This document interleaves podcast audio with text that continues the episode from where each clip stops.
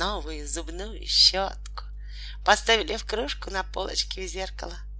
Там же стояли и три старые щетки. Красная, синяя и желтая. Пристав на цыпочки, новенькая попыталась разглядеть свое отражение в зеркале. И впрямь хороша.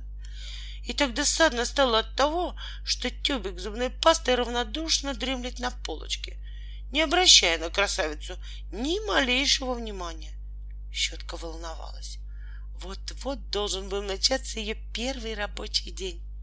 Хозяин ей понравился, но при одной только мысли о том, что через несколько минут ее голова окажется между острых зубов этого милого человека, ее трясло. А вдруг он меня раскусит и проглотит? Дрожащим голосом пролепетала щетка.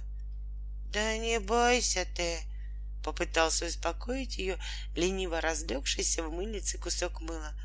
Меня же не проглотил.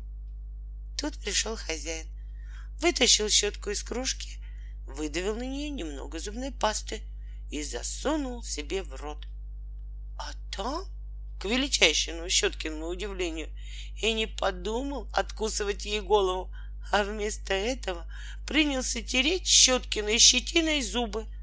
Надраив их как следует, он старательно вымыл щетку и поставил на место. Да он даже зубную пасту глотать не стал, просто выплюнул в раковину, а потом посмотрел в зеркало и улыбнулся, показав белоснежные зубы. Такие белые, что вся ванная засияла.